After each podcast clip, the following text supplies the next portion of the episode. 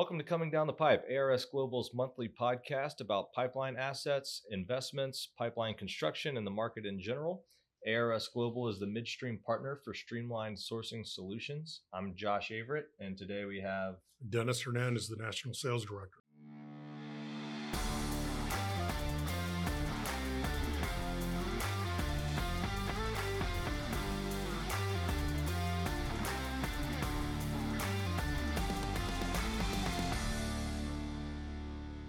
Dennis, why don't you give us a little bit of insight as to what you do as a national sales director uh, at ARS? I try to sell as much pipe valves and fittings as possible.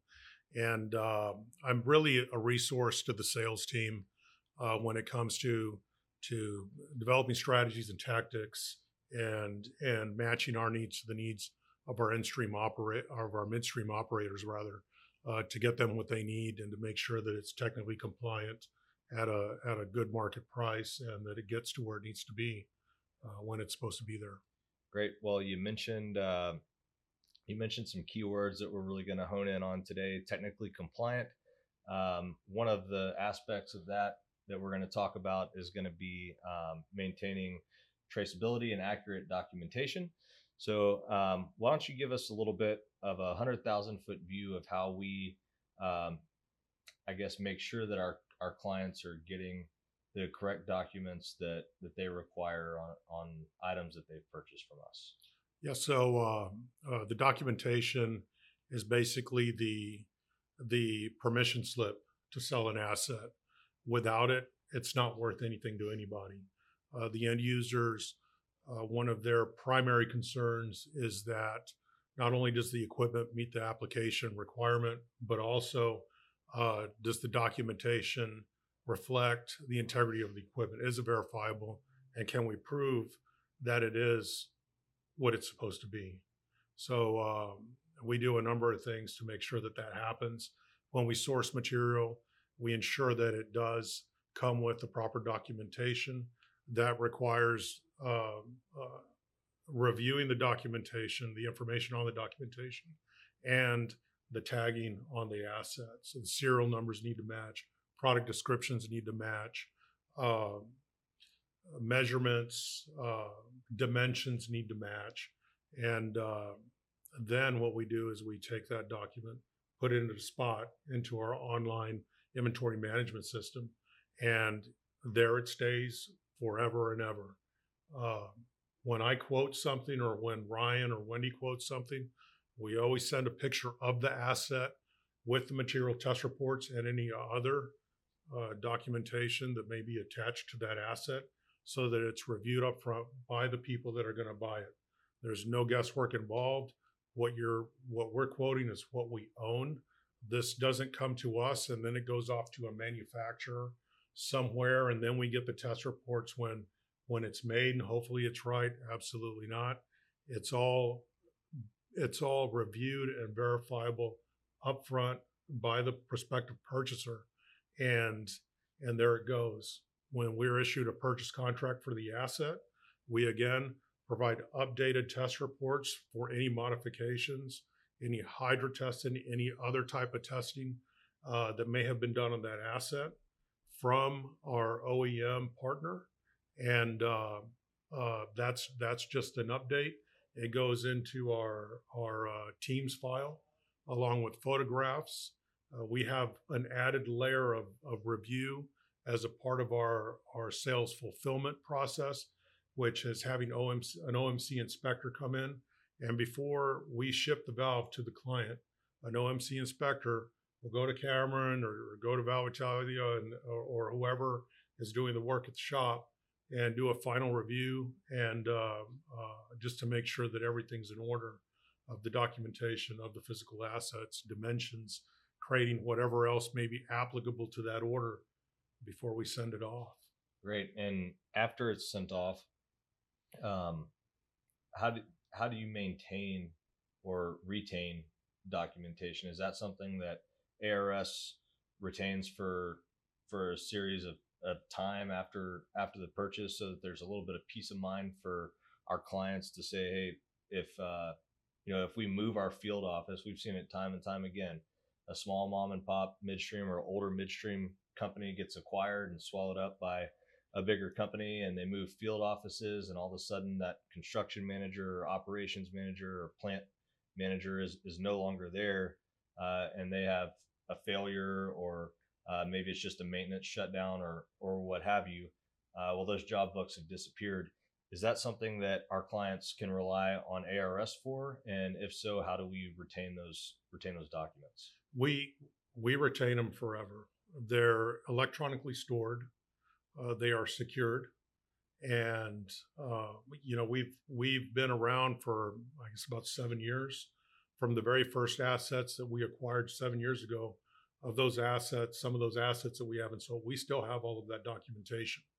Uh, further, there are assets that we own that are for sale that were manufactured in 2013. We have all the documentation for those assets. I think we have a, uh, a set of valves that used to belong to one of the largest uh, midstream companies in North America. And those assets, a few of those assets were manufactured and came off of a canceled project back in 2008. Uh, we still have all the documentation and the traceability for those as well. So there is no expiration date, there is no deadline for documentation archiving. It should be it should be available for as long as that system is in line.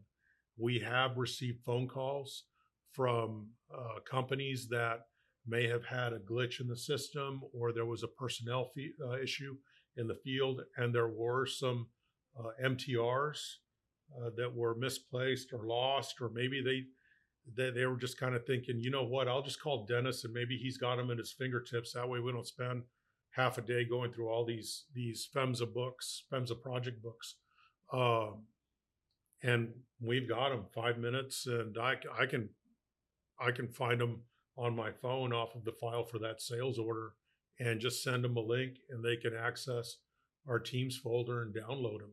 Uh, or I can send them uh, uh, from our uh, uh, OneDrive files. So it, it's it's uh, it's nothing that we have specifically said implicitly or explicitly said or communicated that as of as of this date we're going to get rid of these. No, there's no there's no expiration or retention of records because uh, this is a serious business. We're moving we're moving hydrocarbons we're we're providing the materials to move them.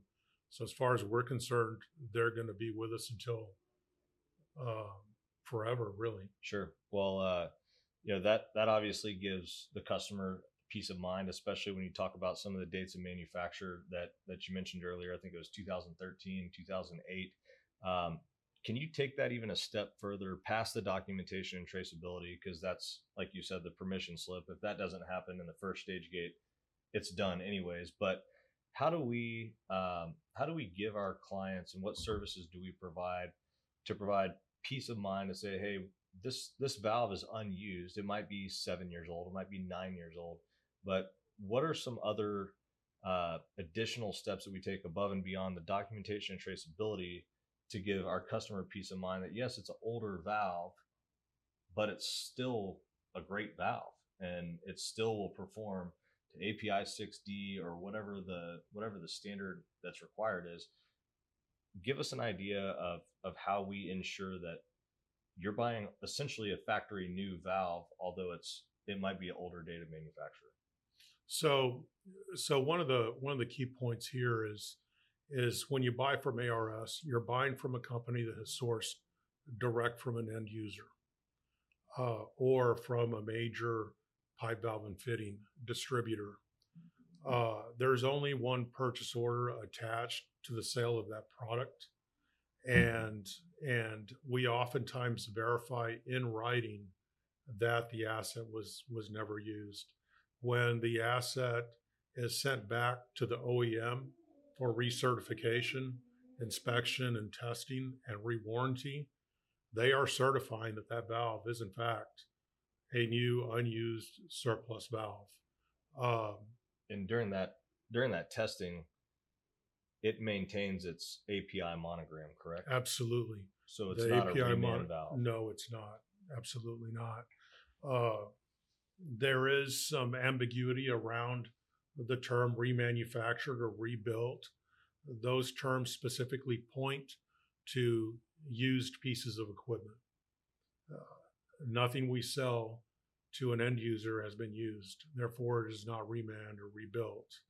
Uh, there are cases where we will, as a precautionary measure, replace soft goods because of the age of the valve, just to maintain the, the performance, integrity, the, the quality factor, the safety factor. We'll go ahead and go through that process, even even, if it means contracting our margin a little bit. Uh, it's already at the OEM. Why not go that extra step? A, a lot of distributors have old valves in inventory that they haven't sold in a long time, and and how how do when when a valve is purchased from them, how does somebody prove that they're getting what they think they're getting from us? They're getting what they think they're getting, and they're getting a little bit more as well. Sure. Well, uh, yeah, thank you for that. And I guess one one last thing that I wanted to hit on when you talk about our electronic inventory system, um, how do we attach the correct documentation to the correct valve, and how are we ensuring that? Uh, yes, we have the physical documentation. Yes, we have the physical valve, but how are we cross-checking to make sure that it's electronically stored accurately and and um, and retained accurately? I think what you're pointing to is the matching process. And uh, there's three pieces of information that we can verify. Uh, on every Delta, Vitas, Cameron, WKM, Grove valve that we sell, not only does it have a valve tag on it with the serial number, but there's also a laser etched serial number on the body of the valve. Plus, we have the MTR with the serial number on that piece of paper, on that document. So there's a three-way check. We look at the at the MTR document, we look at the tag, and then we look at the the laser etching.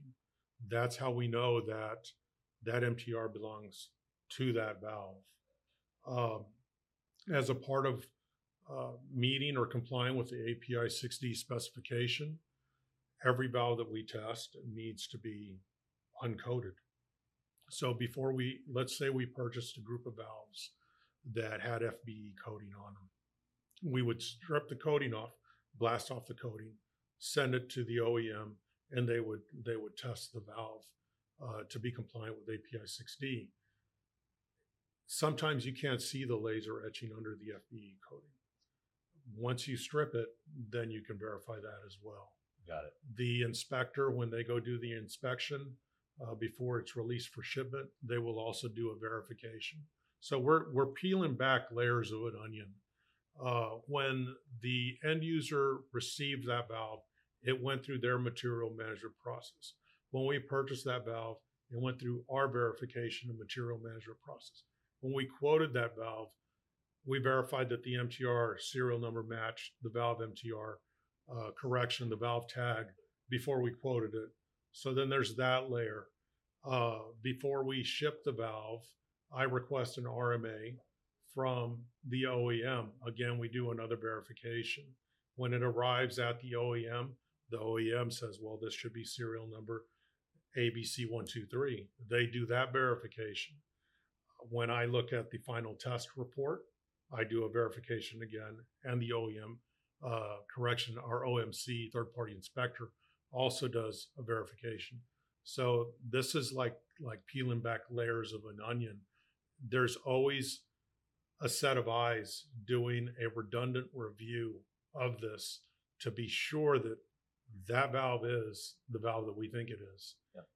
When that valve is shipped to the end user, it goes through their material management verification process as well. So by the time it hits the right of way or facility, there's there should be zero doubt in anyone's mind because what I'm hearing is a three way match at ARS plus a couple other layers when we go to catalog it in our electronic inventory system, plus some verifications at the OEM, plus some verifications by a third party inspector.